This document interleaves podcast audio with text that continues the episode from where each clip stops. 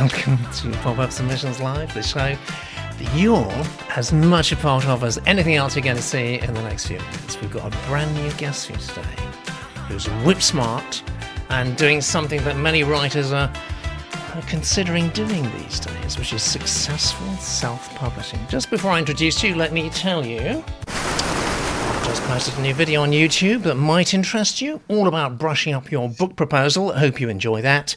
And today's book club will start immediately after the show, but it's not on YouTube. You'll need to ask Jason uh, very nicely for the Zoom link. So do that, please, without hesitation at club.litopia.com. And, of course, you can find out more about today's narrators at voice.litopia.com.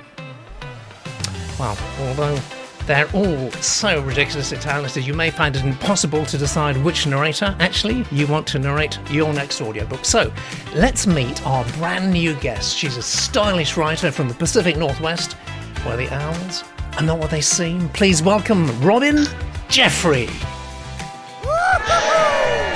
Oh, yes. And to make this a truly memorable show, it's the prodigiously talented polymath and pop up narrator, Ali Gardner. Hi. Yeah, more than enough, I think, from me. Let's hear from our first author.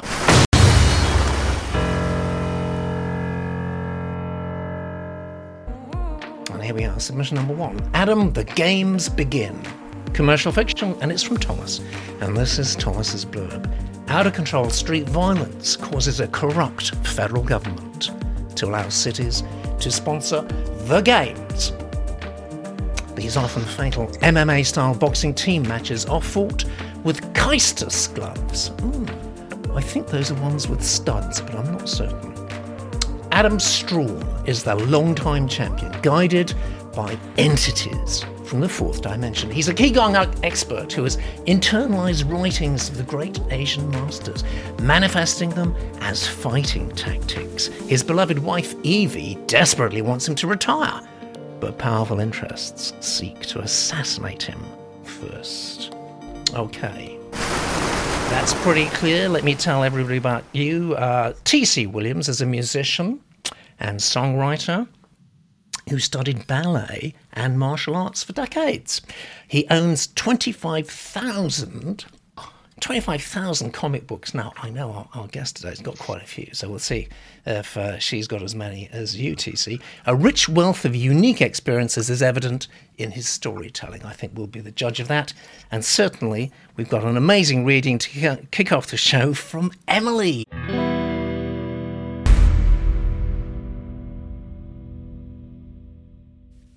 Adam, The Games Begin by Thomas, read by Emily. Prelude. Hello, do you know who this is? I think so. Call me Donna. I mean, we are friends, right, Dirk? Yes, ma'am. This is a secure line, so we can talk without any fear that other ears might be listening. A perk of being President of the United States. For God and country. Singleton felt an alarm go off in her head, hearing the touch of sarcasm. You are a very good fighter, Dirk. Maybe the best in the games. I've seen professional fighters who were so big that it worked against them. You don't have that problem, do you? No, ma'am. I once knew a games player now. This was a few years back, way before your time. Did I ever tell you the story about Johnny Quick? Um, no, ma'am. Strange bird, that one. He enjoyed killing. Yeah. Yep, Johnny enjoyed it. Even more than me, I mean. Differently. I think he got a sexual charge out of committing murder. The games were perfect for him, because he would have been out doing the same thing anyway. Perhaps he already was. On the side, of course. Singleton let out a chilling laugh. She didn't mean to let it loose so strongly, but speaking to a killer such as Dirk, the bomber Cheney, was exhilarating to her. A unique individual, several years before, she had learned how truly different he was in comparison to all the others in her able stable of assassins. Johnny Quick? Cheney felt a chill and shivered like a leaf, cursing himself for allowing this psychopath to get involved in his business. Life was meaningless to Singleton. Several years ago, Cheney had become disgruntled, feeling he deserved more money for the nasty work he was doing. Now he was stuck. Never heard about him. He was a trip, let me tell you. Also, a flash in the pan, so to say. Singleton was aware of a code among the ranks, which led to a self-policing of the games to an extent. Unnecessary violence by a fighter, which might sell more tickets in the short run, would not be synonymous with a long lasting career in the sport. When inappropriate actions were regularly committed by an individual, friends of the deceased might make extra efforts to neutralise such a player, given the opportunity. Short career? He enjoyed it too much. After a few notable incidents, Quick ran into a cousin of one of his victims. The cousin was really tough and on a different team. Johnny was put out of his misery. Quick. Singleton spewed out a short, cruel sounding laugh. She often found herself to be quite amusing. The cousin put Johnny Quick out of his misery. Well, yeah, so to speak. I heard that Johnny Boy lived to the ripe old age of thirty, sucking his dinner out of a pixie straw. Ouch. He didn't know when to quit. But you do know. I know. Yes. When was it we drank together, Dirk? When was that? Two years ago. He remembered it like yesterday. How time flies. Singleton had hired the massive fighter as a private contractor to do some freelance jobs for her. Cheney simply had to show up for one meeting, and the matter quickly resolved itself. She threw money at him. Another time he burst into a human smuggling lair and killed several people in close quarters, hand to hand combat, at which he was virtually unbeatable. Soon, a rumour was hatched alleging his involvement and obvious partnership with Singleton, which would be a nightmare scenario for them. The president had long been one of the more important players in that industry. The rumour labelled him as a participant, even though he didn't know anything about it. Singleton knew a lot about Cheney, however. No common murderer, Dirk Cheney was a soldier and must always be treated as such. Do you remember what we talked about that night? After many drinks, the President steered conversation topics to more specific issues. She had participated in countless killings, but needed to be aware of which ones to tell him about. Cheney didn't enjoy violence. Do you still remember? Yes, ma'am.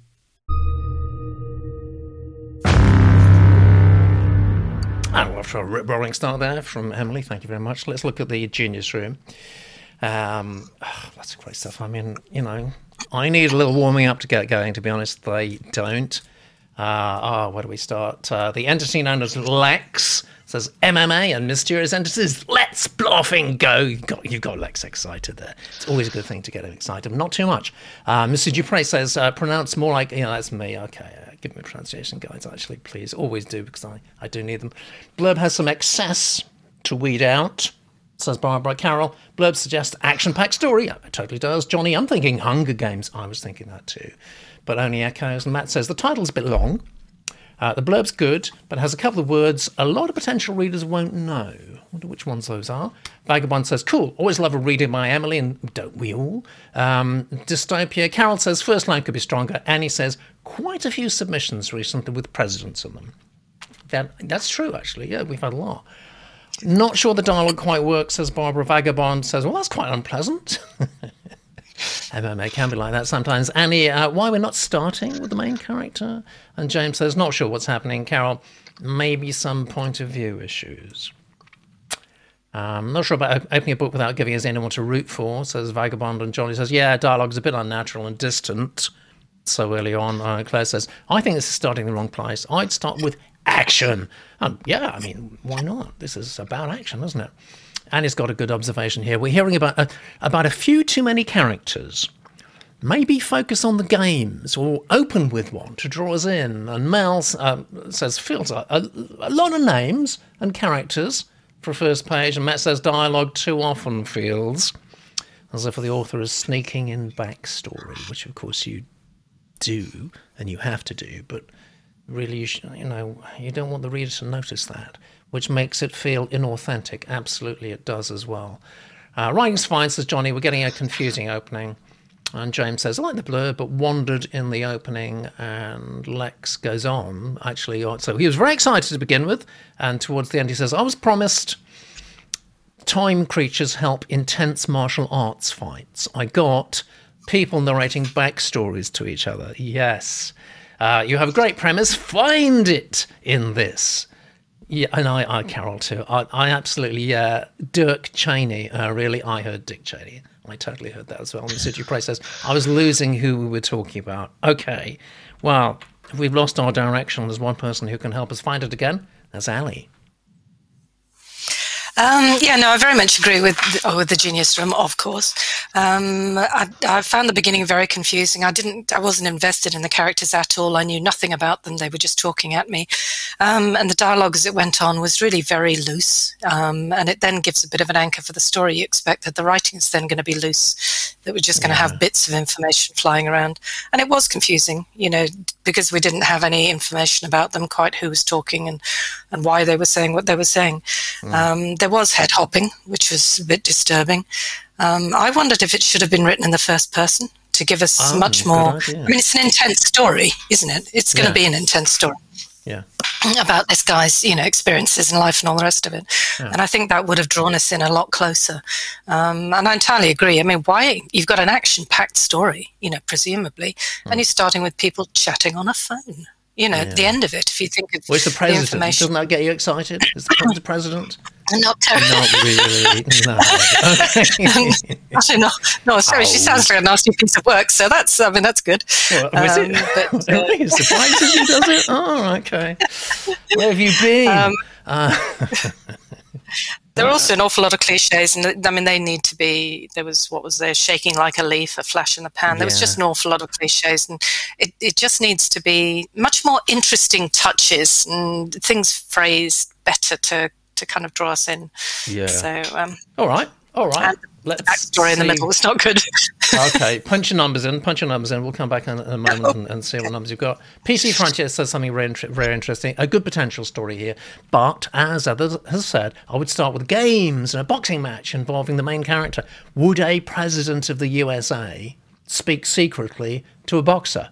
Well, a few years ago, I'd have said no. But who can tell these days? We do live in surreal times. Pamela Joe says, What entry are we on? Brilliant sunshine at 5 pm. I didn't engage. All right. Um, we're on the first one. And uh, Vagabond says, If the president ain't talking to me, then no, not that interesting. Okay. Right. So, welcome. It, it was actually, wasn't it, Michelle? It always is actually from Emily. Really, she is the, the team leader of our narrators. And very, very uh, warm welcome Robin, thank you for joining us so early from the Pacific Northwest, and you've already voted there, so that's that's great. You like the blurb, you like the blurb, you like the commercial potential. Tell us more. Yeah, so I thought the blurb was really strong. I thought it had some great elements that would really draw in a commercial audience, um, but I feel like it ultimately failed to deliver in the actual um, excerpt that we read. Uh, I agree with what some of the folks in the Genius Room said, where really, if you have an action packed story like you clearly do, it should start with some action, not a conversation. Um, I want to get to know your main characters, and the best way to do that is to show me them doing something, not talking. Um, let me get to know them through action, not words, which is strange because we're writers, but that's just a really effective way of showing somebody who they are. Um, I also thought the title was leading with a character name is always interesting. Um, if we don't know who that character is, it often just kind of needs to be going question mark. Mm. Like, why should I care? Um, I thought maybe just the games begin might be a better title, and just dropping Adam. Yeah, um, Adam's a bit dull, isn't it, as a name, really? Yes, yeah. I mean, it's just as, especially since I have no emotional connotation with that name yet. Yeah. Um, I would just drop it. Yeah. Um, personally. That's exactly uh, exactly what the Genius Room was saying. Actually, uh, PC Frontier says, "I wonder why Adam is in the title. Could a better title be chosen?" I think uh, Robin's already uh, ventured one. And Pamela says, uh, "If Emily's sweet accent could be bottled, it would outsell Irish whiskey." And Barbara says the entire Emily needs to be bottled. I wonder if anyone's asked Emily about that. I'm not sure actually. Maybe Adam's game, LA. Yeah, maybe Adam's game. Yeah, that's that's moving in the right direction, isn't it? Let's just see if um, Ali has given any. Uh, mm, I pushed the wrong button then. Oh, it's not good on those shows. I pushed the wrong buttons. Um, yep, we've got some good votes there from Ali, and we've definitely got some good votes there from Robin. We're going to find out more about Robin in a moment. And we've got votes from the Genius Room, so now is the time to push the button and see what the numbers look like for you, Thomas. You've got a very creditable 61. Going to write that down. That's a that's a nice way to start the show today. I think it's it probably will find its market Um, you just call it commercial fiction. That's a too, for me. That's a bit too too vague. Excuse me. I mean, what isn't commercial fiction? Actually, um, I suppose you might say commercial non-fiction, but I, I need to know more. I'd, give me a few comparators or something like that. You know, um, is, is it? I vaguely wondered if it might even be YA. I don't know because Hunger Games is YA. Um, okay, I'll do that. Thank you very much, Johnny. I will do that. Yes, I'm sorry. People don't often accuse me of being too soft, but apparently it's happening today. Good. Let's have a look at our next submission.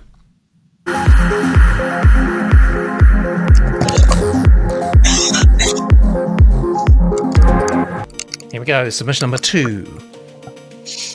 Uh, it's called Starcatcher. This is YA. That's great. Starcatcher. YA historical fantasy. It's from Emma. And this is Emma's blurb Run or die. Your choice. You run. Away from the corruption and chaos of ancient Memphis. Into a world filled with friendship, adventure, and newfound power. But he will never stop hunting you while you keep running. And you can't stop running while you are the star catcher. Thank you, Emma. Let's find out about you. And uh, Johnny, if you wouldn't mind giving me a level, that'd be very helpful. Um, here we go. This is what Emma says. This is my first novel which I've written around my day job and caring for my family. I wish I had more time for writing as it gives me so much joy. I wish you had too. Previously, I've created and sold bespoke, personalised children's books and have enjoyed running creative writing workshops in primary schools and at Bookfest Birmingham Children's Book Festival. Starcatcher is the first in a trilogy of stories set in and around the Bronze Age Mediterranean world. I made a pop up submission about a year ago, and the feedback was invaluable. Good. Pleased to hear that. Although Agent Pete didn't like my blurb or title at all. Sorry, what can I say? Oh dear. Make me feel guilty now. Oh, God. Well, you know what? I mean, anything to get a book deal, right? Um, I've redrafted the novel, changing the title and, uh, and blurb, of course, and would welcome your feedback. Thank you. Well, thank you, Emma. And thanks also to Jeff for this reading.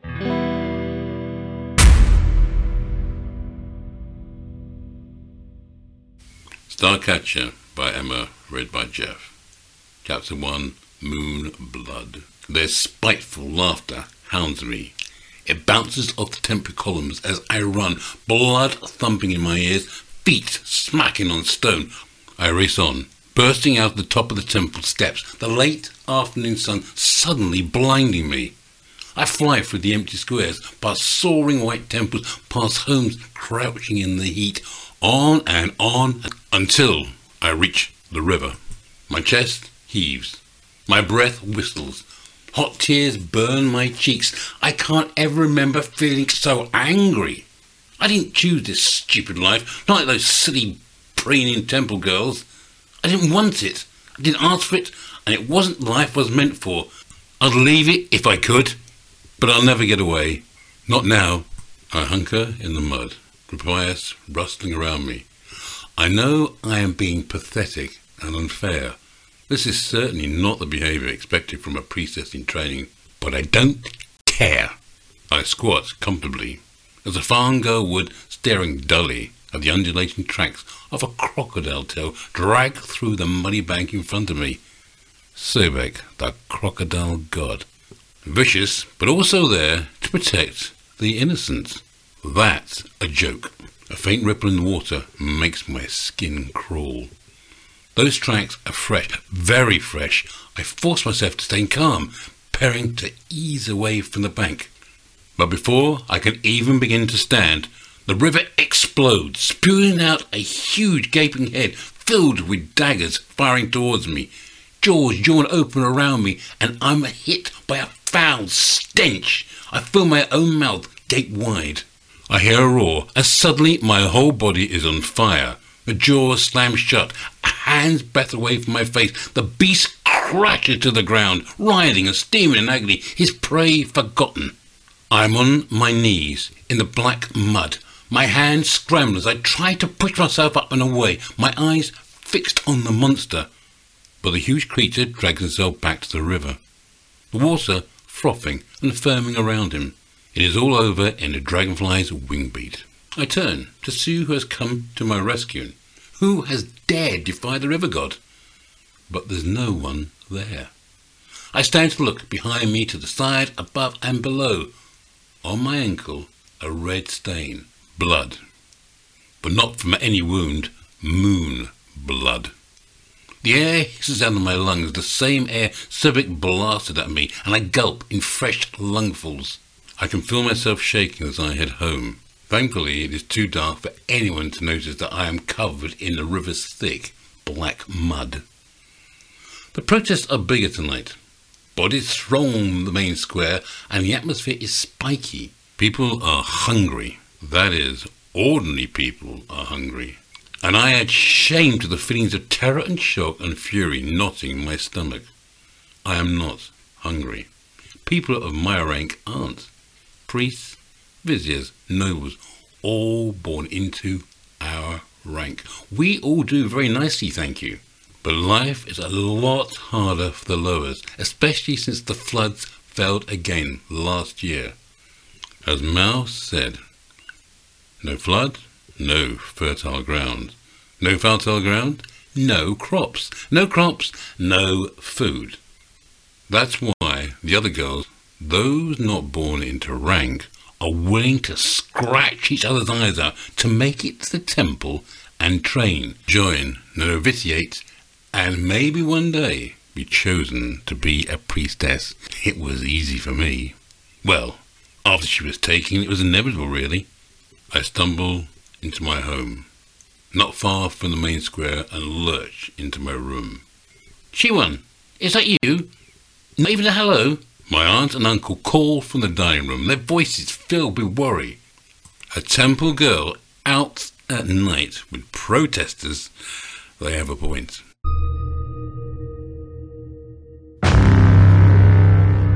Thank you, Jeff. Basso profundo. I, I always love Jeff's reading. He's like, oh, really goes down low anyone's gone before. I think any human being. Let's look at the uh, Genius Stream, see what they're saying. Um, title, I think it's fair to say, uh, title. People felt the title was a little bit less than okay.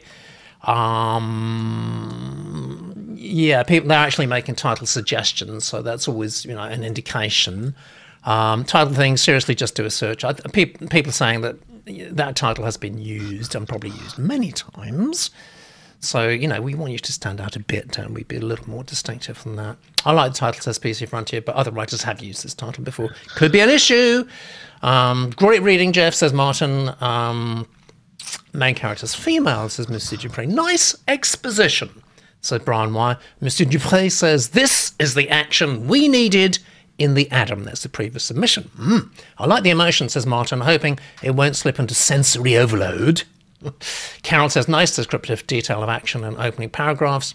This one had me at hello, says Vagabond. Decent writing, says Johnny. Bit of action, get us going. Pamela Joe says, why are temple girls always silly and preening? That is the, is the issue of the day, isn't it, really? Why are they like that, those wretched temple girls? Oh, I can't stand them. Worse than Valley girls.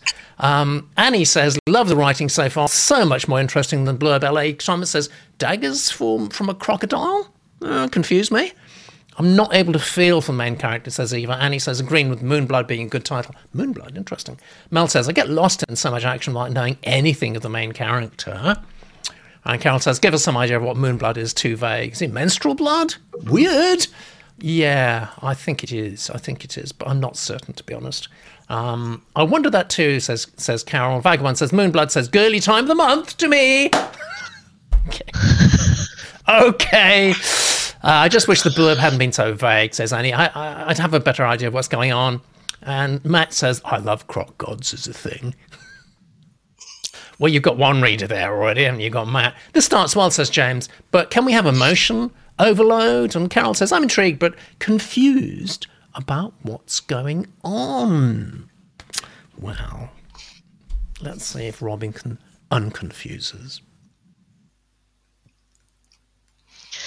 Well, um, I kind of agree with everybody as far as the title goes. It's a little generic for a YA. Um, the blurb was just once again really vague. Um, It spoke a lot in generalities, which hit a lot of tropes, but didn't really tell me what it was about.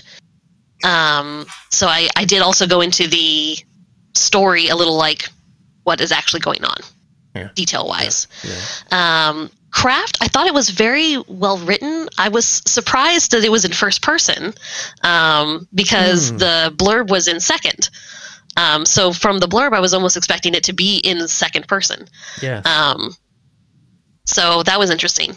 Um, but I agree that it was almost too much flowery language and detail for me, um, and not enough emotional grounding as to why I should care.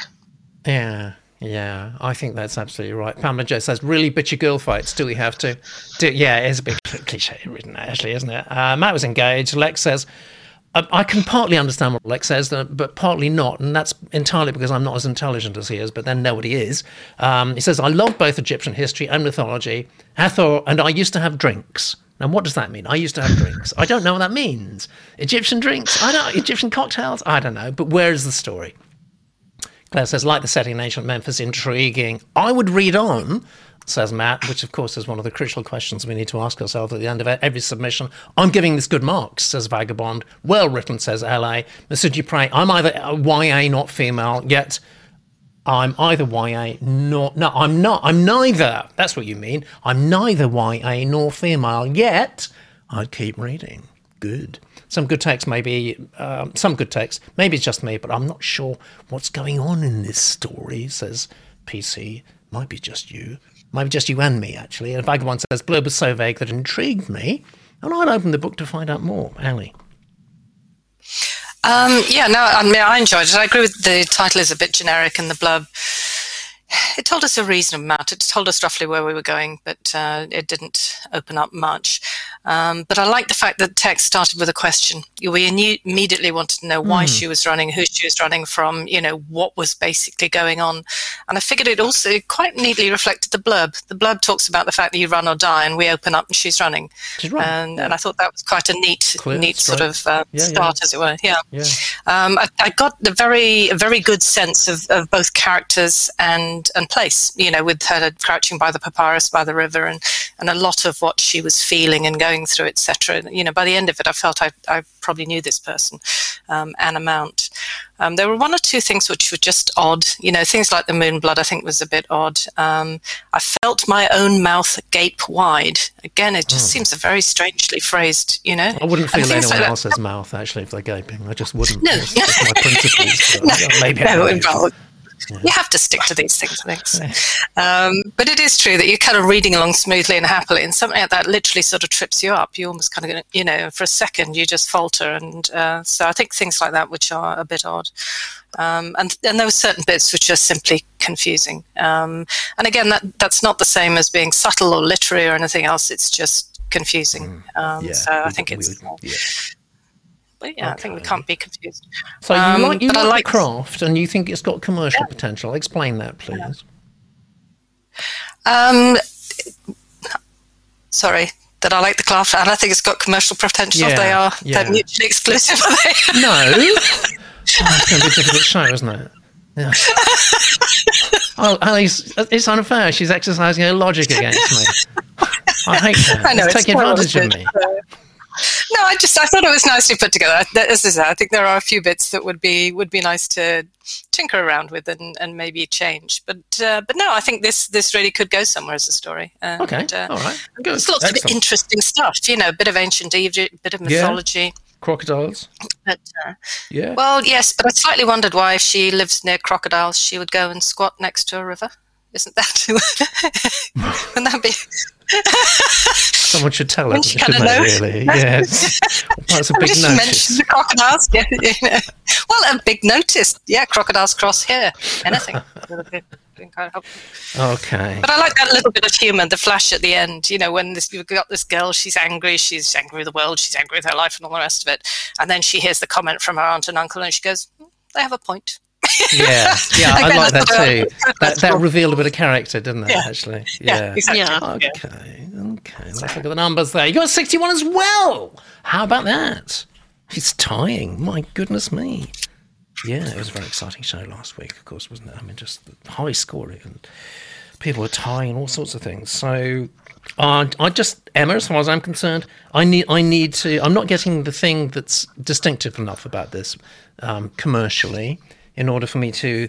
I just imagine, put yourself in my shoes if you can. Well, I wouldn't actually, but um, put yourself in my position, and um, you know, I, have got to contact publishers, and I've got to say, I've got this amazing new uh, project from uh, somebody called Emma, and it's, you know, how am I going to pitch it? What is that thing that makes it so distinctive and so different and so compelling, and it's going to make them, you know, at the end of a phone or a Zoom call or something, going to want to say, "Oh, I want to see that now."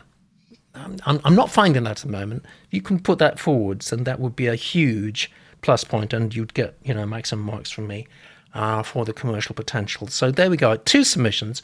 I think before we go to our next submission, we need to find out a lot more about this person called Robin. Goodness gracious me, Robin. We know you're from the Pacific North. Are you a native Pacific Northwesterner? I'm not actually. I did my hmm. growing up uh, in the DC area on the East Coast. Oh, right, right. What made you cross over the continent? Um, my father's work. Uh, he was a psychologist for the Navy. Oh wow, I see. And so you yeah. obviously, yeah, you moved over at a young age, mm-hmm. no doubt. Yes, high school. Yeah, so you, so you grew up and settled. Now you've already evinced um, quite uh, quite uh, quite a deep knowledge of, of books and publishing and stuff like that, and it's no surprise, therefore, to learn that you are actually a librarian. Librarians are some of our favourite people, of course. We love librarians they tend they tend to in the UK at least they tend to be a bit of a threatened species. I'm afraid. Is, is that true stateside as well? Yes, sadly, it is true. Um, I, I, get the question quite often of, "Oh, that's still a thing." Oh God, do you? Do really? we still have libraries and librarians? Yeah. What do you do all day? Do you read yeah. all day? And it's like, no, I don't. yeah. No.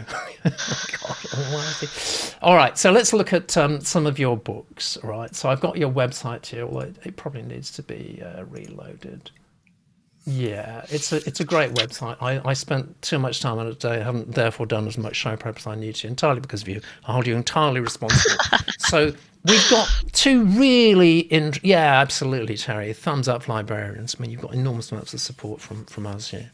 So you've got these two absolutely intriguing self-published books First one was called Dot .exe. I don't know if I'm pronouncing that properly. you are, yes. And the second one was R-A-T. All right. So, oh, oh, so much I want to say. Right. So, okay. So, .dot .exe. Now, mm-hmm. that's sending a very, very clear message to people who are not computer literate. Do not read this book, right? yes, potentially. Okay. All right. What made you choose that title?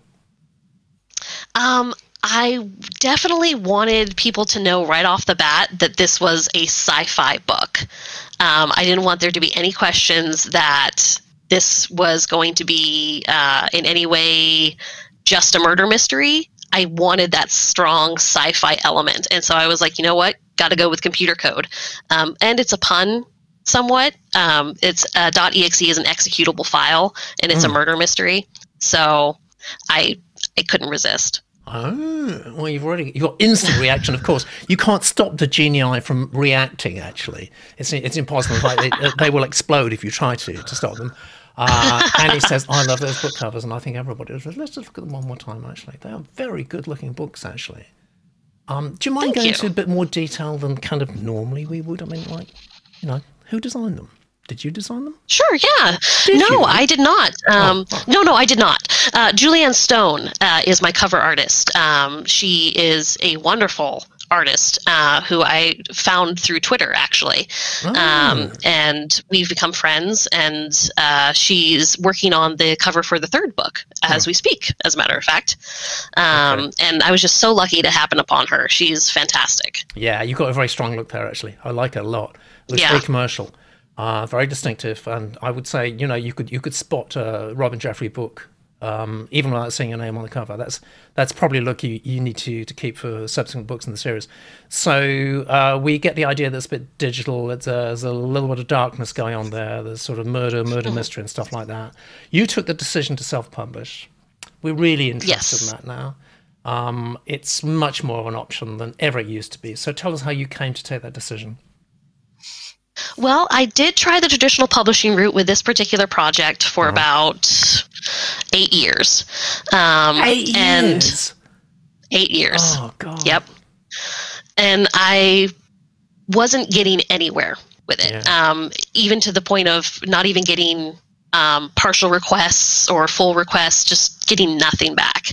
Yeah. Um, and I took a real hard look at the manuscript. I'd had it professionally edited, obviously, um, several times, and I'd been reworking it and reworking it, and I just wasn't getting anywhere. And I really wanted the story out there. yeah. Um, so I decided to pull the trigger and see if it could find an audience for from the indie author crowd. Yes. Um, and it, it really done. has. Yeah, you, I I was going to say you should have done with with that look and those themes. You absolutely should have done. Um, tell, I mean, so many more questions I want to ask you, but we've obviously got to get got to get through uh, three more submissions. But I, I'm going to say geniuses or genii. If you want to ask questions, then please do, and I'll jot them down, and uh, we'll ask um, we'll ask Robin in a moment after the next submission. But I just want to ask you one more question now about the self-publishing process. Um, did you enjoy it? Did you find it very hard? Do you find it rewarding? I find it extremely rewarding. Um, it fills my soul with joy, and I I love having that control over the process that you often don't have in traditional publishing. Yeah. Um, I'm actually just signed with a traditional publisher for another series, and it's a totally different experience. Yeah. um, Yeah. in in some positive ways and some not so positive ways. Um, but I, I do Did- very much enjoy self publishing. Uh, are questions coming already. Um, did the experience of self-publishing, in your view, enable you or help you to go the traditional route as well? oh, absolutely. Did. Yeah, because I was able to prove that there was an audience for my writing, um, that I Yeah. and that I understood what the process entailed as far as writing to an audience, Yeah. um, and something that was going to be commercially viable. Yeah, yeah, yeah. Um, oh gosh, you know what? Uh, I'm going to jot all the questions down, and I'm going to come back to them after the next submission. Otherwise, this is going to turn entirely into the Robin Jeffrey show. I'm afraid, which you know, not not this time. Maybe next time. Let's let's look at submission number three.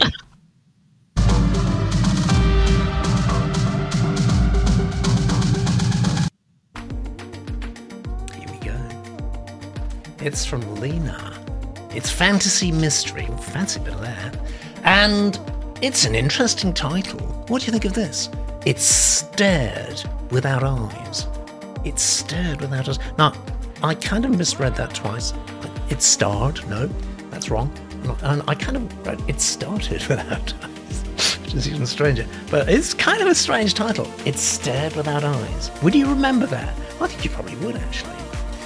Okay, so here we go. I know that um, we're lucky enough to have Barbara as our narrator, and listen to how Barbara says these amazing words. I'm just going to murder them completely, right? So take no notice of me, please, but do listen to Barbara in a moment as she um, she uh, enunciates them. The town of Rikerdrecht, sorry, uh, looks like a quiet port city on the surface. However, its core is shaking under the deeply rooted hate between the ruling reborn faith and the old Omath believers.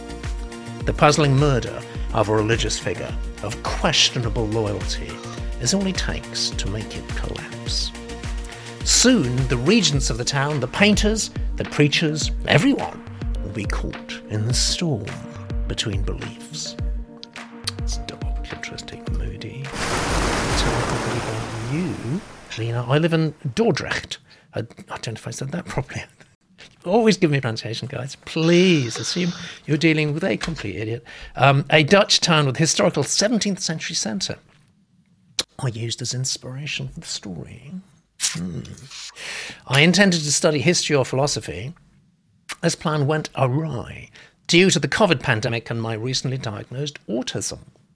So I decided to become a writer like I always wanted to. Good. Well done. Very pleased about that. And I think you're going to be very pleased with this reading from Barbara.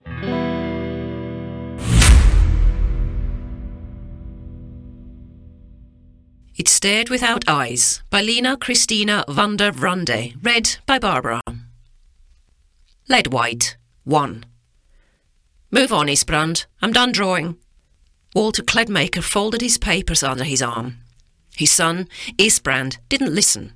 He stood as still as a mouse that had seen a falcon hovering above his head and stared at the gallows by the dock. Most were empty, save from a few to his right. Three gaunt corpses dangled from the ropes. All were men, and they hadn't been hanging for long. There was no trace of rot yet, only the birds had gotten to them so far. The bodies swayed in the wind, back and forth, to the rhythm of the creaky ships that lay in the Gristhaven. It reminded Isbrand of the pendulum of a clock he'd once seen at the Regent's house. It mesmerized him. The clock had only given him a vague idea of the time that passed. He hadn't been able to read the numbers, just like he couldn't read a single letter, save from the signature he put at the bottom of his works, perhaps.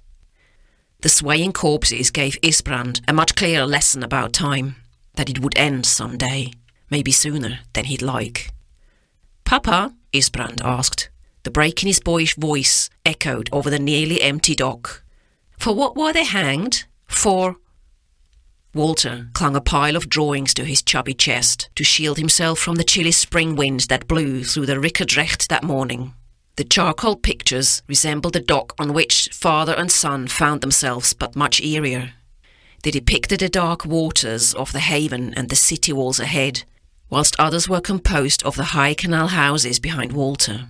Isbrand reckoned that if he could hang all of his works in a round room, his father could make a panorama of the entire city. Isbrand looked at his father's frowning face as he stared at the hanged men. He decided not to tell him.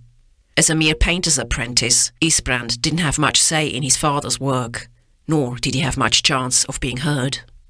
They were hung for heresy, I believe, Walter affirmed.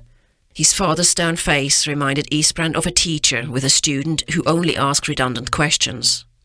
Isbrand said no more. Not of the faith that the hanged men had supported, nor who had hung them. Both questions were quickly answered, even by him. These men had been followers of the Almath, the Old Faith, and the Ricardrecht Civic Guard had caught them. Isbrand had heard the tales many times before, they travelled from ear to ear and came from all parts of the city. On some bleaker days, they even arose from the street he and his father lived. The young cledmaker always held his breath whenever that happened, praying to the insightful Mustel that the guards wouldn't turn their eyes on his house. Isbrand looked at the ragged corpses to identify them. Another question popped into his head. How did his father know what these men were guilty of? Did you? Isbrand hesitated. He gestured to the nearest corpse. It was an elderly man who had probably seen Schaffen ring and strife between the old faith of the Almath and the reborn faith from beginning to end. His hollow cheeked face was as pale grey as the pigment they used for making white paint, and his facial hair was as rugged as an unshaven sheep. He bore more resemblance to a beast than anything else. Suddenly, the dead man twitched. Then slowly he turned towards Isbrand and Walter. Isbrand let out a yelp far from manly, even for a sixteen year old boy like him. He clung to his father. Walter almost dropped his drawings. Isbrand stared at the gaping mouth of the corpse, and its teeth, as yellowed as old ivory, grinned back. It was a twisted grin made of misery, with not even a memory of glee. Isbrand whispered a hasty prayer to the mastel above. He chose his words carefully, for if anyone but his father heard him use the Watcher's Almath name, the empty gallows on the dock would be waiting for him. Watcher, he uttered, let my eyes be deceiving me.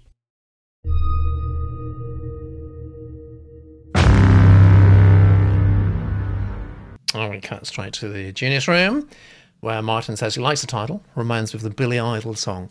I'm not sure which song that is. Is it about stirring with our eyes? I don't know. that would be one of his weirdest songs, Billy Idol on acid, possibly. Um, I don't. I think the title is going to divide people. Martin likes it. Ellie Thomas says, "I sorry, I just don't like it." Um, Barbara had trouble reading Stirred as well. Took, uh, narrator, of course, took three attempts when recording. Interesting. So, is that a good thing or a bad thing? We'll discuss that in a moment. Title doesn't work for me as it sounds like it was written by my toddler grandson, says Vagabond. Not always a bad thing, but still. Eyes Without a Face. Oh, is that it, Martin? Eyes Without a Face. I didn't know. Billy Idol approves the title, says Monsieur Dupre. I don't know if that's going to sell any books you, really. Uh, solid blurb, says Annie Kate. Oh, that's to do with Robin. We'll come on to that in a moment. Blurb's engaging, says Mel.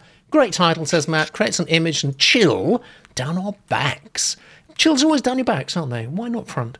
Um, uh, Martin, same thought as I, says Monsieur Dupre. Too many words, says Brian. I, is that just a generic comment, Brian? too many all these words. Ah, well, actually, it's about it, isn't it? Actually. Uh, I think that's to do with the blurb. I'm guessing. I don't know. Um, Carol, blurb's intriguing. What's the challenge in Storm Between Beliefs? Stakes? Yeah, we don't know, do we? Blurb faded, away, says Mr. Dupre Martin. Lena's has got a glamorous author name, at least to UK ears. And Barbara says, sorry about the COVID rasp in my voice. Didn't hear that. In fact, if anything, it added to it, I think, actually. Rasp away, my dear. Um, and striking opening image, says Claire. Um, first couple of graphs are wow, well done, says Matt. And coming from Matt, that's something. Pamela Joe says, blurb sounds a lot uh, like a lot of other similar stories. I'd like to see something that cuts through that stooge, the stodge, I think, uh, with a, a big cookie saw. yes, I know what you mean by that. And I'm not liking the head hopping, um, says LA. Um, let's just see what else. There's so many great comments here. If you are actually watching us at the moment, Lena, just freeze frame it, stop it, and just read everything everyone has said. This is the only place on the net you're going to get such live sentiment analysis. There we go. Any, anywhere else, you can't get it, and it'll cost you a fortune. Um, great title, says Lex.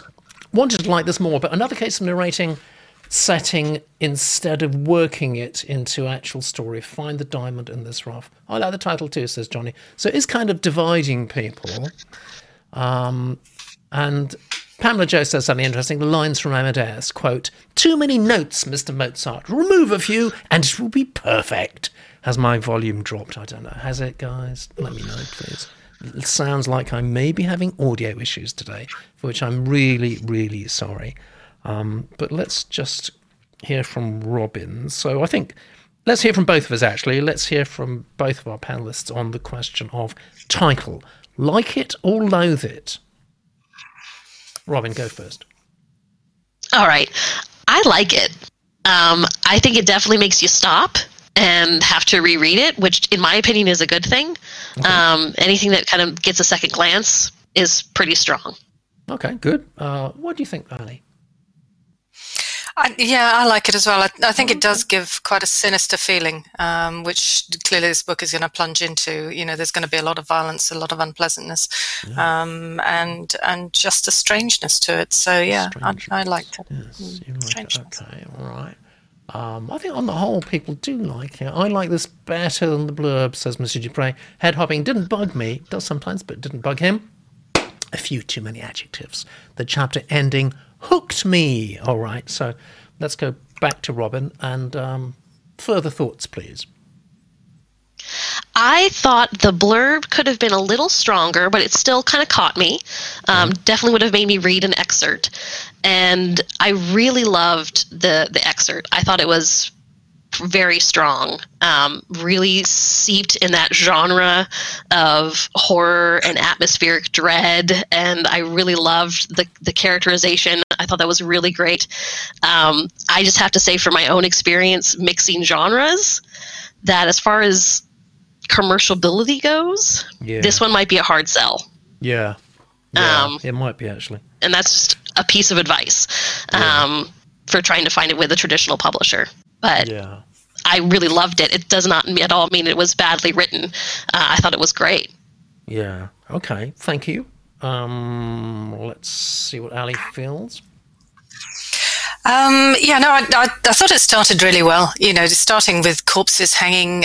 I like the little touches, the fact that, you know, that they were fresh because there was no sign of rot yet. It's not something you immediately start thinking about. Oh, I wonder if that corpse is rotting yet. So nice little flashes like that. And then, you know, put in something like, you know, quite as a, uh, staring like a mouse or something. And then I'm thinking, oh, yeah, right. And then they add, that's just been seen by a falcon. And I think, oh, okay. that's added a little touch of, of more interesting stuff.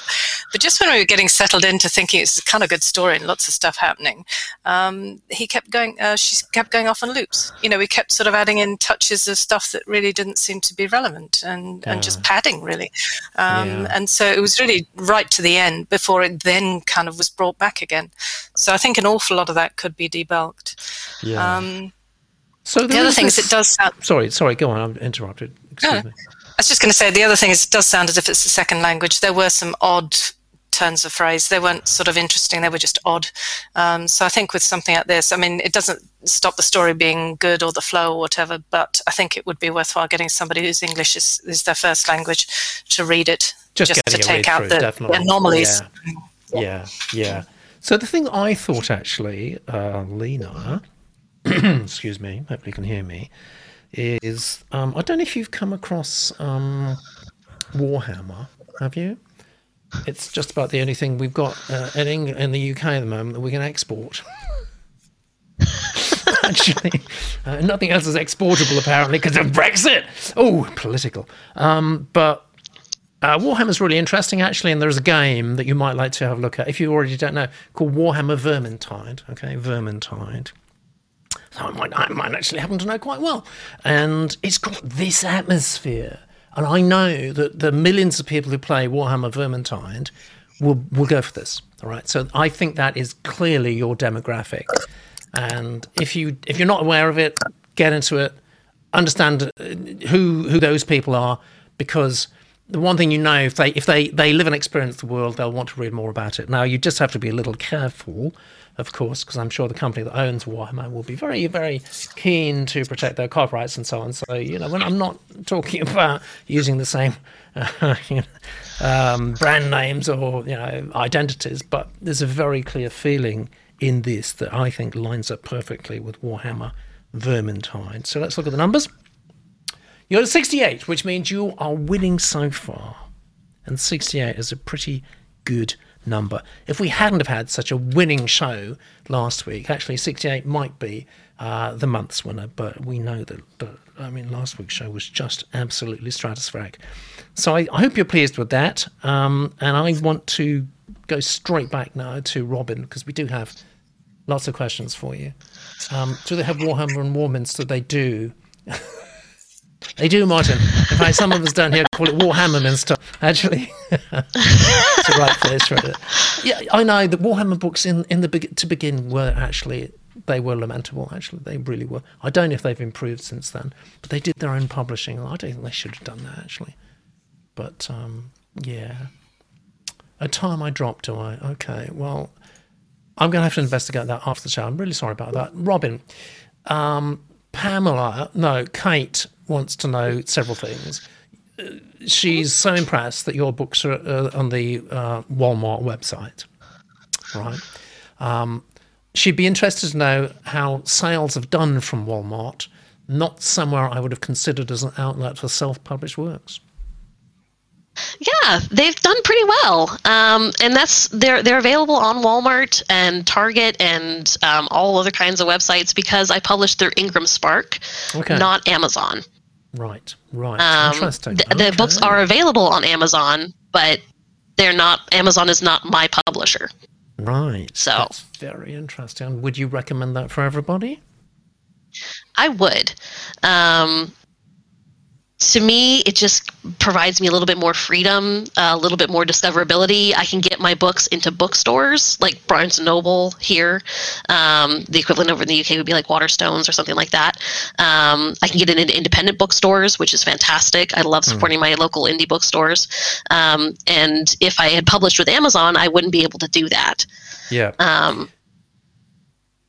So Claire, Claire wants to know how did Robin solve the discoverability issue? Not that um, traditional publishing has really solved that, but how did you tackle it?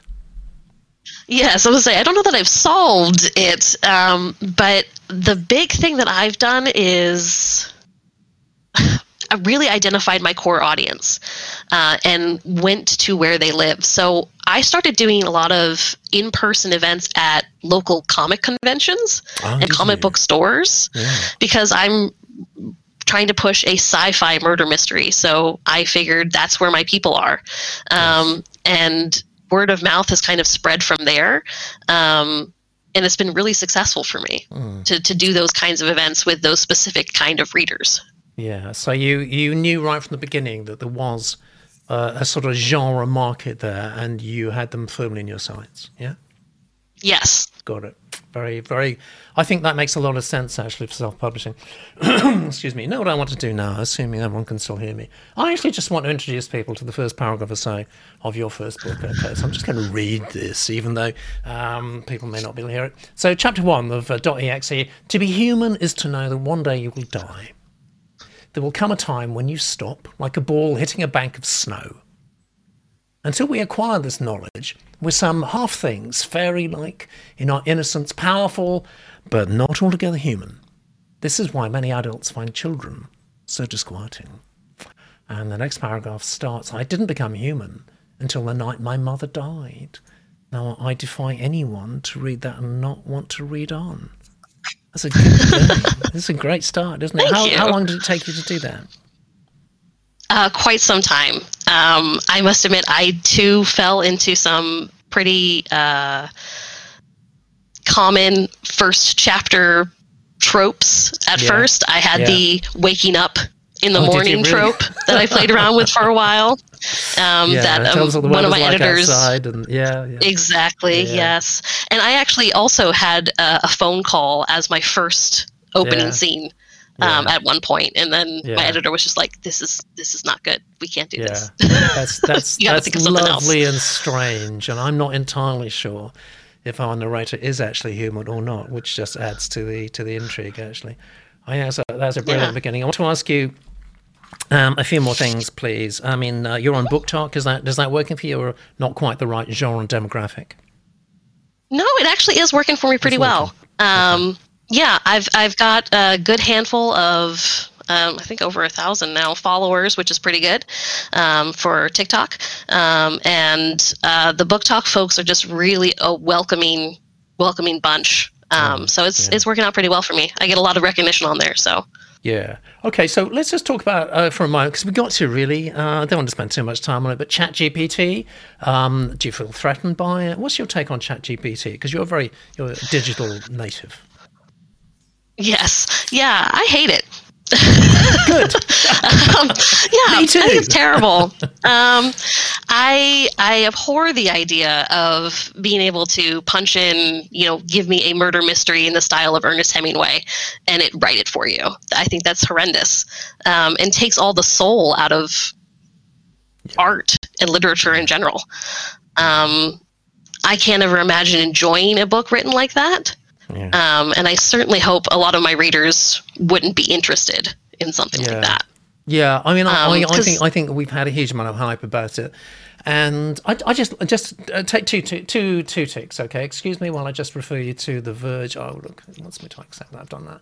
So Verge had this really interesting piece of data ago, so introducing the AI mirror test, the mirror test, which very smart people keep failing, and basically it says that you know all that ChatGPT and all the other uh, bots that um, Microsoft are using and so on. I mean, basically, what they're all they're doing really is like a massive, great autocomplete thing. That they've got all the words out there on the internet. I mean, copyright anyone, and they, you know, and depending on what input you put in, then they kind of autocomplete it back to you. So it's not actually sentient and it's not actually intelligent. What do you think? No. Yeah, it's it's there's a huge difference between um, mirroring humanity and actually creating a soul, um, which is something I get into in the first book. Um, you know, the idea of is artificial intelligence intelligent or is it just mimicry? Yeah. Um, Well, of course, And I find that a quite lot of very interesting question. actually. I mean, that was that was the point. I mean, Yeah, I'm, yeah. I'm so old. I remember, you know, actually manually typing a, a program uh, called Eliza, which is really one of the very first programs in BASIC, actually. And you know, you, you, you say to your friends, "Come round," and I've just, you know, my, my computer's suddenly become intelligent, and they start talking away, and they think they think, "Oh, that's amazing! It's talking back to me." It's not. It's just clever coding. What do you think, Ali? Well, I mean, the end of it, all of this stuff had to be written in the first place by intelligent minds for the computers to be able to sort of respiel it Yeah. and spit it back out again.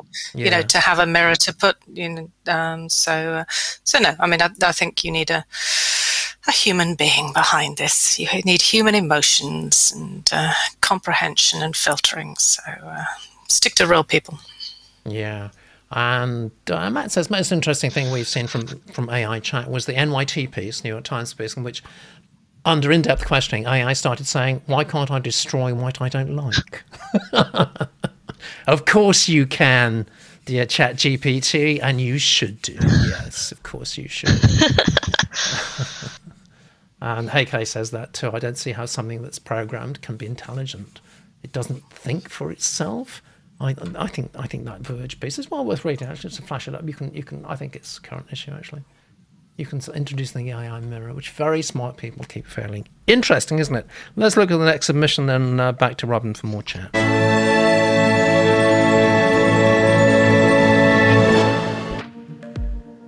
we go. Fourth submission of the day. It's commercial women's fiction. It's from Sarah. QR code there too, which I do encourage people to send. Uh, you know, website links. We to publicise your websites or whatever else you want publicised, really. Uh, and it's called Pam Dickens Keeps Christmas All the Year. There's a title. Pam Dickens Keeps Christmas All the Year. And this is Sarah's blurb. Pam Dickens is retiring from work in 2018 in Oxford, England. Her diary tells us about her cheerful festive thoughts, Christmas books she reads, and jolly things she does. The reader gets to meet her husband Malk and see what marriage looks like after more than four decades. We also meet her family and friends and enjoy the bits of Oxford that locals inhabit. The themes of the book are employment, ageing, Christmas, positivity, money, marriage, family, friends, and local news. Sounds like BBC Radio Oxford, doesn't it? All right, so I'm, I'm dying to know what our panel think of this. Uh, let me tell everyone um, about you, Sarah, before we find out what they think about uh, your submission. My name's Sarah and during the day I work in clinical trials and cancer research for the University of Oxford. I started writing fiction in 2011. I've written 13 books, productive. In 2016, I took part in a writing competition and had two of my short stories included in a local book titled Double Decker More Tales from the John Radcliffe Bus. It's great. So you sell a copy to everyone on that bus at least, couldn't you? What a good, good idea. Edited by Jackie Vickers. More recently, I've contributed to the satirical uh, news site, www.newsbiscuit.com. I haven't heard of that, actually. I'll have to check that out. Um, and to the book Five Go Dobbing in the Neighbours by News Biscuit. Have I just said something really foul? I don't know what dobbing is. it doesn't sound good, actually. I hope you haven't just uh, played a fast one on me there, actually, Sarah. I'm going to desperately Google dobbing in a moment, actually. While I do that, I think we should definitely hear from Bev.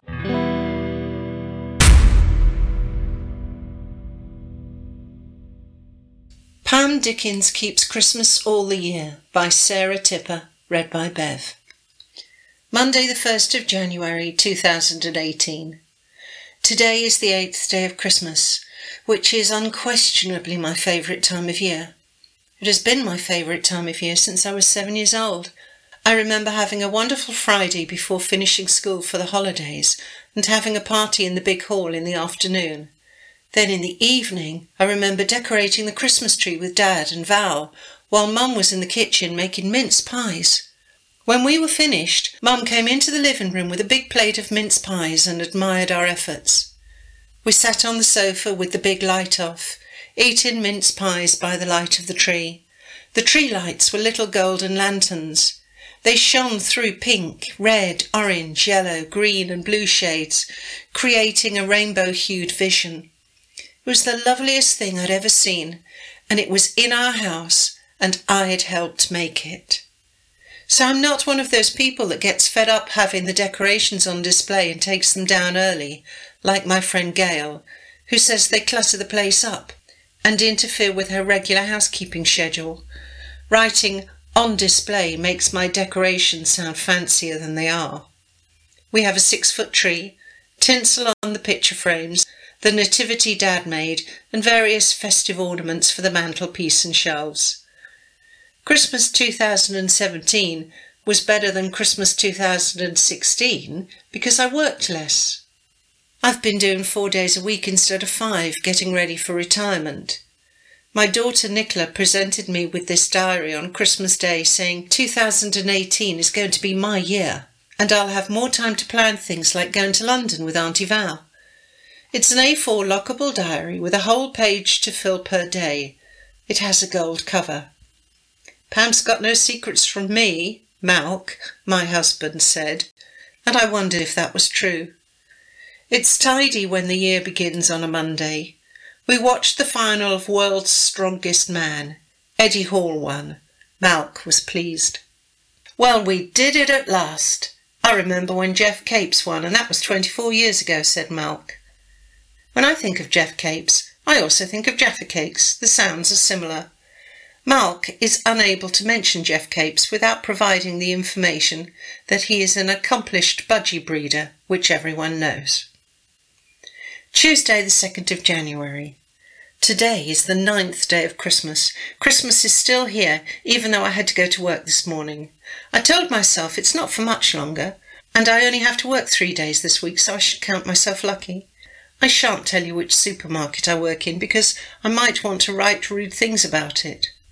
Also, it doesn't really matter which one it is. I've worked in two branches of the one I work for now, and in another one, and it's much the same. There's always a colleague who's a shirker, one that obeys the rules to the letter, and one that's plain rude. The customers lately act like anything not perfect is the staff on the till's fault. My resolutions for 2018 are 1. Don't let work stress me out. I retire in February, so there is no point in getting in a flap about things I won't be around long enough to change. 2. Enjoy being retired. Really make the most of it. No guilt about not having to go to work. I've got up early for years and done as I'm told, so now it's time to suit myself. And Malk, of course. No one knows how long their retirement will be. My dad died just 11 months after he retired. Mum said he'd only just begun to relax and enjoy life. 3. Keep Christmas all the year so I don't feel glum when it's over. This diary is going to be me keeping Christmas diary. I shall record my Christmas thoughts and doings. I had a chat with Lauren at morning tea break. She's one of the good ones. She's studying accountancy.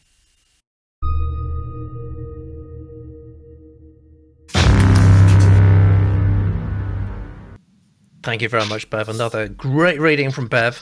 And my word, is the genius room on fire or what? Uh, Martin says this submission comes from ChatGPT. That's very cruel and cutting. It doesn't. It clearly doesn't. Uh, the title would take up an entire cover, says Matt, wouldn't it? Um, blurb also feel like like it's for kids, says Annie. Where's the conflict, says Claire. Sounds like a memoir, says LA. Um, Vagabond, not a great title, and the blurb doesn't suggest a story. Don't need themes and blurbs, just story. Blurb doesn't entice, says Matt, or gives any potential for action. Blurb is cozy too, says Monsieur Dupre, and he is cozy. Is cozy, um, and that's a good thing. Uh, what's the hook in the blurb? Says James. Title feels cozy and humorous. I like, says Martin. So he's changed his mind about ChatGPT, obviously. Um, Pamela says this blurb sounds like the worst kind of self-publishing. So we see the genii are riven there. I think um, we need to find out from uh, Ali before we hear more from the Genius Room. Instant reactions, please, Ali. Um, yeah, it, I mean, the blurb sounds mundane. There is no given plot. There's no excitement, and then it continues absolutely consistent with the, the blurb. with the diagnosis, right? Okay. do you think it is ChatGPT getting its own back? Do you? Um, it could be. Um, yeah, no, I mean, it's, you know, it, it's why should I care about the I? I know nothing about the, the protagonist, the person who's writing this story. You know, why should I mind whether they're retiring or keeping Christmas or anything else? I literally know nothing about them. Um, it's a very it's fairly journalistic style. It's you know it could be a newspaper article. It's just simply reporting facts, or you know it really is. Um, there's no energy. There's no mystery. There's no questions asked Yeah. or questions answered. Um, I've Apart got from no that, like emotional it? landscape.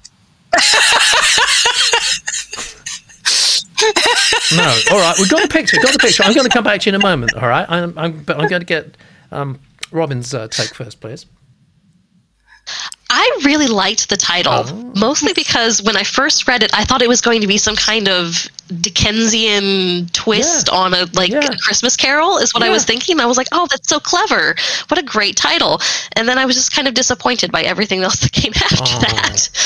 Um, uh, the blurb was I, there was no conflict in the blurb, and then there was no conflict in the excerpt, um, which led me to believe that there's going to be no reason for anyone to actually pick up this book and finish it. Um, they might start it because it sounds cozy and nice, but eventually you want a reason to keep reading. Yes, yes. Well, now then, let's talk about this, okay? Because uh, I think we've got two very different reactions going on here.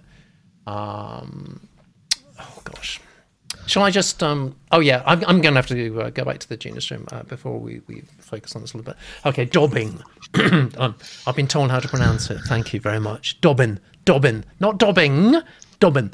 All right. Uh, Dobbin relates to bingo, Pete, says LA. Does it? I didn't know that. I used to be a bingo caller in my youth as well. Uh, Martin says dobbing, dobbin means grossing up, Pete. Oh, that's different. Which which one then? And Ali, Ali, you say dobbing is to. T- How do you know that, Ali? Is to tell on someone grossing somebody else. How do you know that? It's a fairly standard term. it's a standard term, is it? I okay. think dobbing in bingo is when you actually put your, your I think, um, Yeah. when you put your marker on the number or whatever. So Oh, I? I think. I, okay. I, I so it's got two meanings, But, uh, basically. but it's certainly, yeah, it's certainly to turn somebody in if you dob, dob in. Okay, God, you You see, you learn, you live and learn, don't you? And uh, Robin's learned something today, haven't you, Robin? There you go. Yeah. Yes. Um, voice has quaint whimsy, says John. You're everyone's cup of Darjeeling, but I like it. And we are getting those reactions from the Genius Room as well. Yeah. Uh, Monsieur Dupre says, Is Chrissy the fave time of year or specifically day eight? And he says, Cut the first line from the paragraph, make it sound like kid lit. Um, Matt says, Starting the eighth day of Christmas is a potential problem because it's a known thing from the song. It is a known thing, of course it is. Vagabond says says it's a dowry, but doesn't keep the voice consistent for that. Okay. Um, this is a wonderful thing, says Pamela Joe, to pass down to the family, but it needs a story for a larger audience. There is some charm here, says Annie, and I, I think I find some charm in it too. Actually, yeah, I'm not not quite so quick to condemn. That last line about watching the world's strongest man was nice. Echoes of Eleanor Oliphant, says says Johnny. Interesting. Interesting. So uh, Carol says, "Is this supposed to be a diary?" Throughout, not sure about that. And La says, "I didn't realise it was a diary." Um, charming, says Claire, but I need a dilemma. So more observational and propositional, says Martin. Yeah, not interesting, says Annie. Sorry. Where's the story? Okay, so I want to talk about this, guys. Um, please. So I, I think there is some charm to this, and I think it is quite sweet. I have no idea if it's publishable or not, but I do know it lives in a fairly strong tradition of diarists and observational books that don't have very much story. Really, a book about nothing, maybe a bit of Seinfeld going on here. Diary of a Nobody, uh, George and Weedon Grossmith, of course, uh, the end of the 19th century, I think it was. Um, Princess Diaries, Diary of a Wimpy Kid, I Captured the Castle, Bridget Jones. They're all sort of very famous, very successful diary type books that I guess you could have said the same things about, the same criticisms about, couldn't you, Ali? Uh, no, because they have an, an emotional impact. They're actually trying to explore something about that person. I mean, something like Bridget Jones, it's all about her emotional struggles with being a single woman and her weight and her alcohol and her cigarettes. You know, there's always something she's trying to tackle. And there's a lot of humor in Bridget Jones. So even Yeah. in bits that you might think, you know, cast your eyes off, um, you know, the humor will take you through.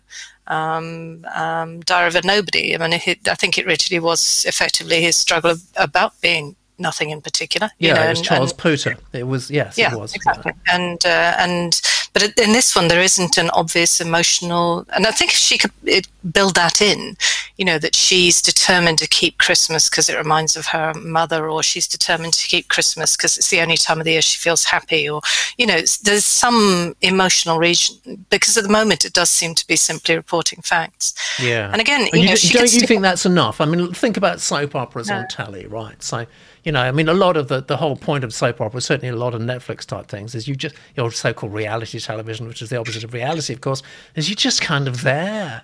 You're just kind of hanging out with the people. But but with those, at least you have an emotional connection with them. It's a bit like with your own family. I mean, a lot of the stuff they report in actually isn't fantastically. they're not watching, you know. But you know, They there are. are times when you know it may not right now.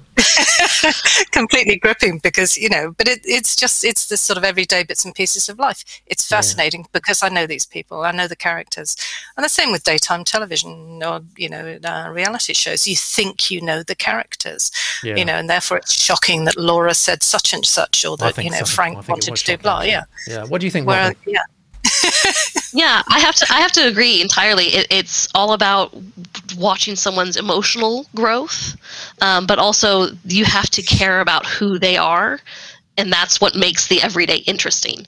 Is that it's from their perspective, um, and if we don't have an interesting person in some way, quirky, offbeat, fun, um, having some kind of unique perspective, then there's little point in reading. Yeah, yeah. Okay, so oh, I mean, so many comments. This is a hard concept to sell in 700 words, says John. It's different. Uh, LA says, so sorry, but this was boring. All right. If, if you felt like you've got to say it. Little self indulgence, says Monsieur Dupré. Uh, needs more than a diary reading to move forward. So, in other words, I think what, what we're saying basically, Sarah, is we, we quite like the concept here.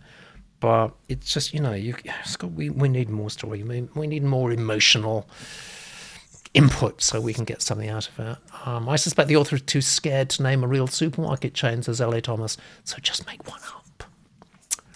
Yeah, you've got lots of great comments there. And we're going back to dobbing again, which I, I still feel very uneasy about saying. I've said dobbing too much on this show, actually. And as a result, who knows what's going to happen? Possibly. I'll get a visit from the dobbing police tonight. I don't know. We have one more submission tonight. what was that? A knock on the door? We've got one more submission, and who knows? It could change everything.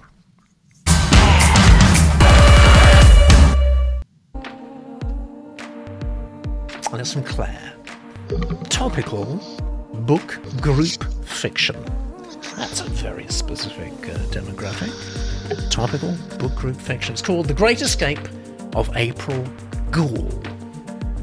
Larger than life, April Gould is rescued by Crane from the flat where she's been trapped for a decade.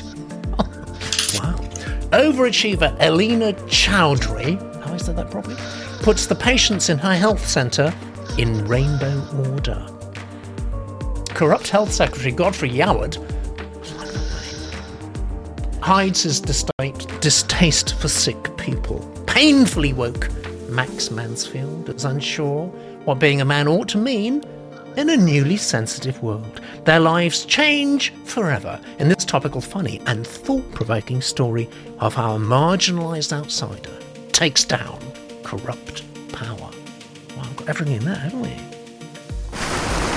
I am a gender equality policy expert. Wow, says Claire. I might need some advice. Are you expensive? Um, and love writing extraordinary female characters. I made a break from the civil service after 18 years, dipping into many different worlds, including ambulance policy, tobacco control, and equalities. I've lived in New York and Brussels and am now settled in northwest London. I've one wild, flame haired son, and I'm re evaluating my life and the new knowledge that our family is both brilliant and neurodiverse. neurodiverse. I've written five and a half novels. The half was about a devastating pandemic based on Dante's Inferno that I started six months before COVID broke out. Oh, oh, you're a soothsayer. Oh dear, I wonder what this is going to happen next to us. Um, one previous book had interest from Penguin, and another was shortlisted for the Right Now Prize. I love writing both fiction and poetry. Good, and I think you're going to particularly love actually because I, I love I love Mel's readings. I think you're going to love this reading from Mel.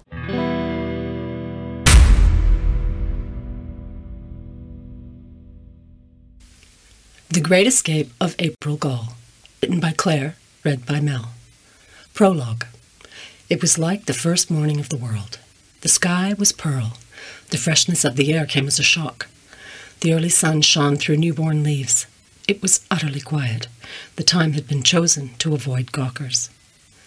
Even the crane had planted its metal feet into the road with no sound but the soft wheeze of hydraulics. Cones were out, but no cars had passed. The contractors were inside the second floor flat now. They were creatures of the dawn, whistling like birds. Things which had seemed impregnably solid dismantled under their hands in minutes. A couple of sharp taps, and the wide window swung out and was lowered into the front yard. Resting there in the weeds, you could see how filthy the glass was, how rotten the frame. Left behind was a gaping void. Within the darkness, the faint shapes of the men could be seen moving to and fro, hampered by piles of hoarded junk. The heavy curtains, for so long permanently closed, were now tossed in a dusty pile, faded to a bleached pink.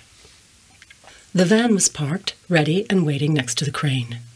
After the demolition, the next battalion came forward in the green uniforms of paramedics. The crane driver was sweating now, the easy cargo of the glass windows having been set down without a crack. His papers were signed. He was not liable, and yet life was life. Above him there was movement towards the newly formed cliff edge on the second floor. Closer they shuffled, and closer still, without safety barriers. The polypropylene bag had been made to carry a ton of sand. It had a loop at each corner. The foreman lifted each one over the crane's hook, secured it, checked, and checked again. The builders and paramedics changed places again, like dancers in a ballet. And then the slack was taken up. There was a long pause. Then came the first, cautious drag, a few inches closer to the edge. Then the second. The people in the room held their breath, and then it happened the heart stopping swing out into the fresh morning. And from the bag, as it hung there, swinging gently from the crane's hook for a moment or two before the slow descent began, came a single human cry. Chapter 1 Max Mansfield was at the Team WOW training centre in London, in a white room with lime and orange highlights. He was undertaking personal effectiveness training. Personal effectiveness training was a course for new recruits to the Civil Service Acceleration Scheme, sometimes referred to in Central HR as Brains on Sticks. The circle of chairs with 20 top ranking young graduates was already creating a force field of competitiveness so powerful it felt it would scorch the ceiling tiles.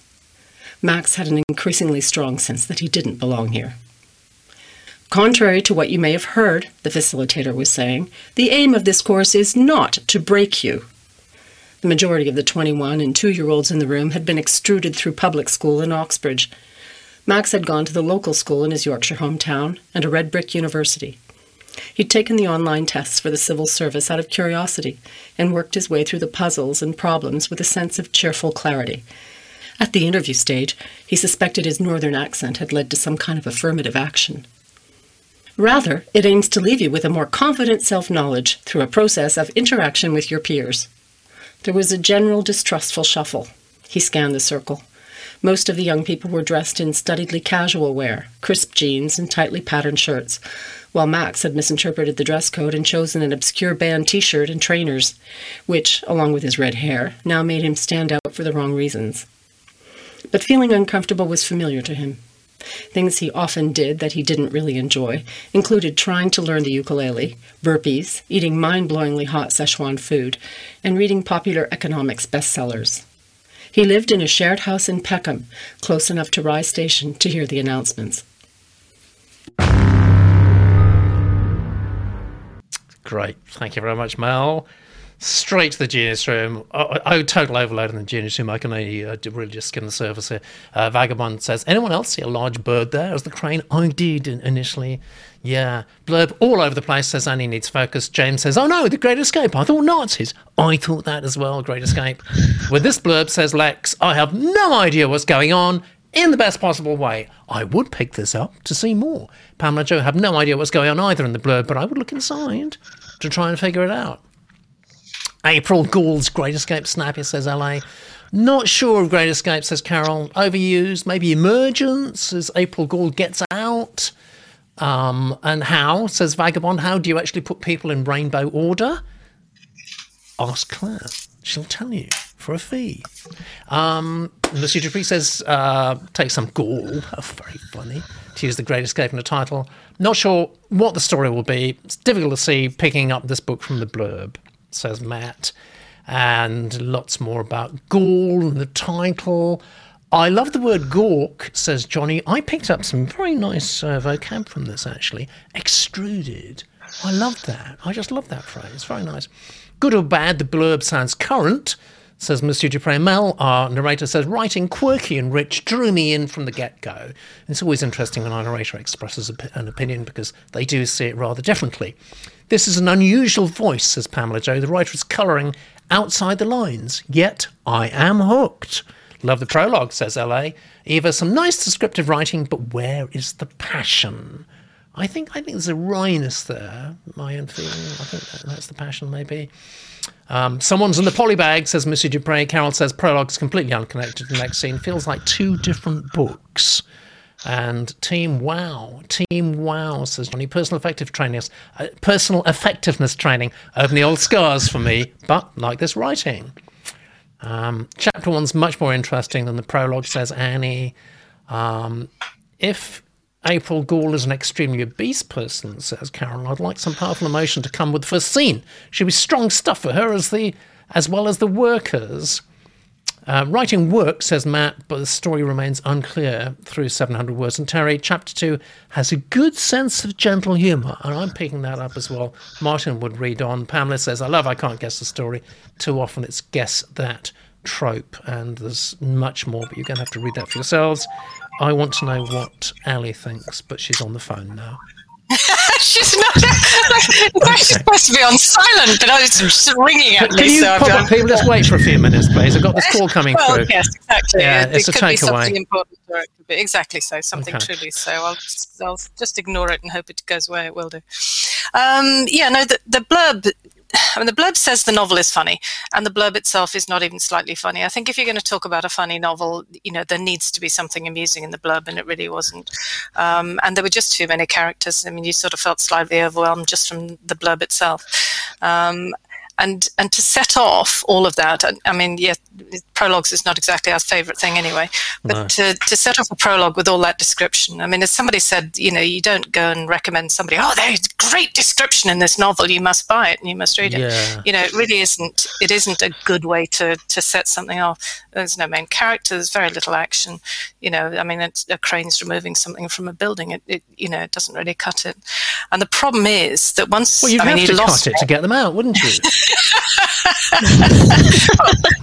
the building, the building was slashed. Oh, sorry. um, but but you know, having lost me over the first bit, when I'm thinking really, you know, just really and just really, um, then to try and get you back, you know, when you actually start going into the story itself, you know, there's quite a, a long distance to pull somebody back to say, actually, no, really, it is interesting and really, it is funny and really something is going to happen. Um, so my my anchor, unfortunately, yeah. coming into the story was that it was dull. You know, that was right. what I was. You got to tell it as you feel it, and you certainly do. What about the wryness and the quirkiness? Doesn't doesn't that doesn't they get you a, a little bit? Oh. Uh, no, no, no, I I mm. didn't feel it particularly wry or terribly quirky. So right. uh, a little more quirk might have got me, but uh, so, yeah, not yeah. quick enough. All right, uh, let's just see what the genii is saying. PC Frontier says, "Sorry, not much happening here," and the prologue appears to have nothing to do with chapter one. And Terry says, "Chapter one would be much more interesting from April's point of view." Was it supposed to be funny? Says Vagabond. Wasn't funny, but was nice. Um, PJ, Pamela J, it might turn episodic, Terry. I agree it might be better to leave larger breadcrumbs for the reader to follow. From the blurb, says LA, um, I thought the crane would be carrying an obese person out too. And Claire says, I love the quirkiness, and it's good to see some different characters from the usual.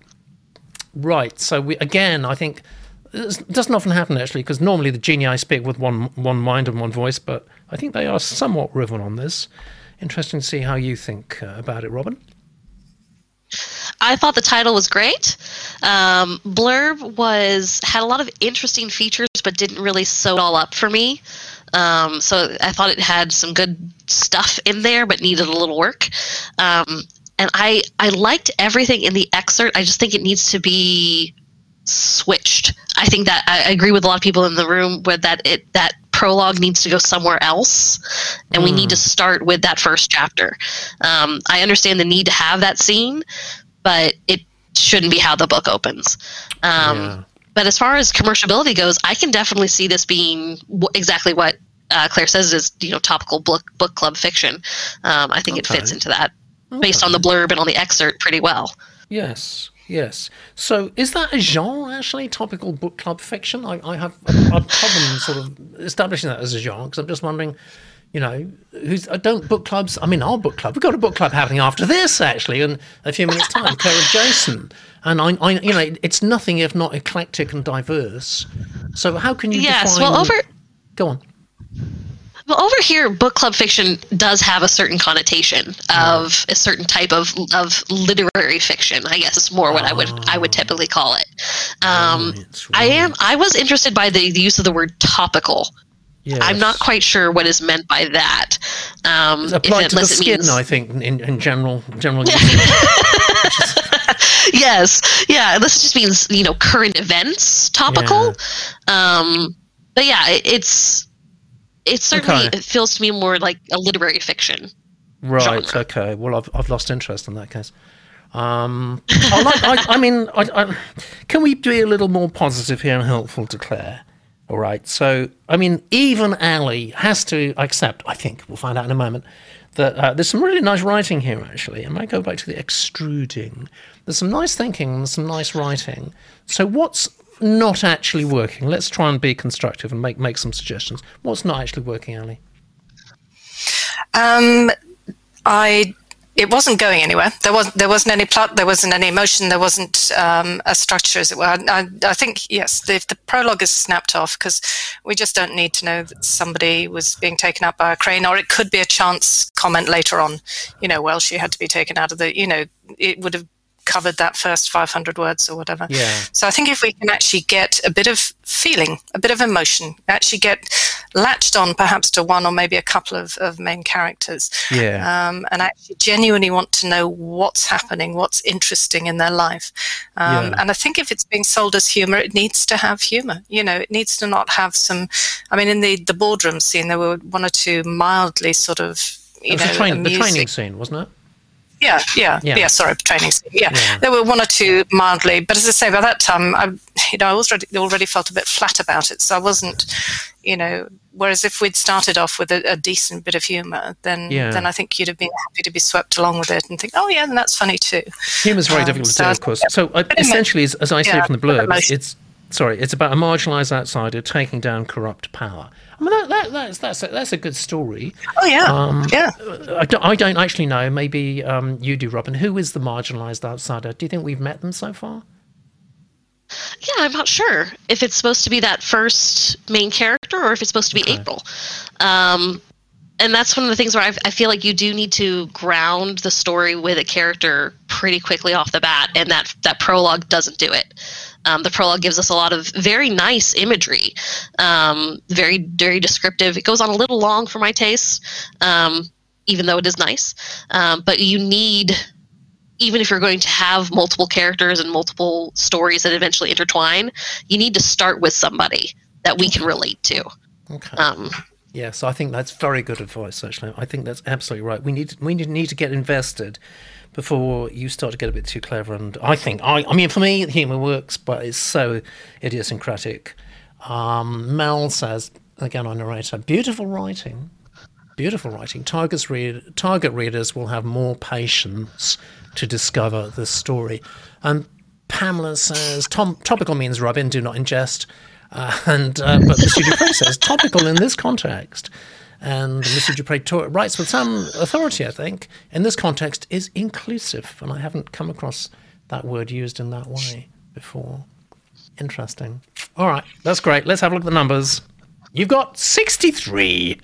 You got 63. And hopefully, Claire, lots of interesting comments and suggestions from the genii, who are never less than helpful. We're at the end of the show. We need to look at the scorecard. There you go, Lena. You've done it. Lena, you've done it. I think that's a, it's a very, very good score. Um, that means, actually, you are a show winner.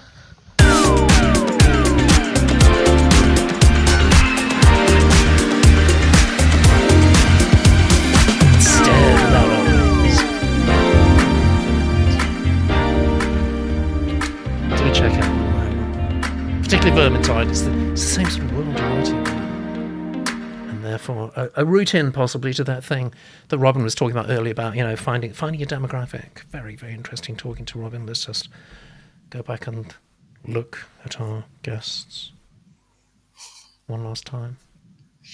How nice to see you. Good. Okay, that's it.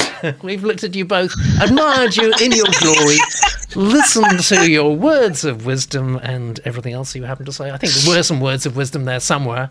And I just want to say Thank you. Thank you, Ali. Wonderful. Uh, always wonderful to have you on. You know that. And always to wonderful to here. hear new- narrations. And Robin, I think you're a discovery. I think we've discovered you. Oh. We're going to want you. Well, thank you. We're going to get you under contract. You won't make any money out of it, but hey, that's publishing, right? okay. Yep. All right. Welcome you back. And meanwhile, guys, we'll see you next week.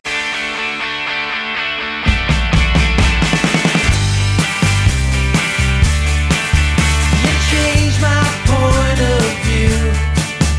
Like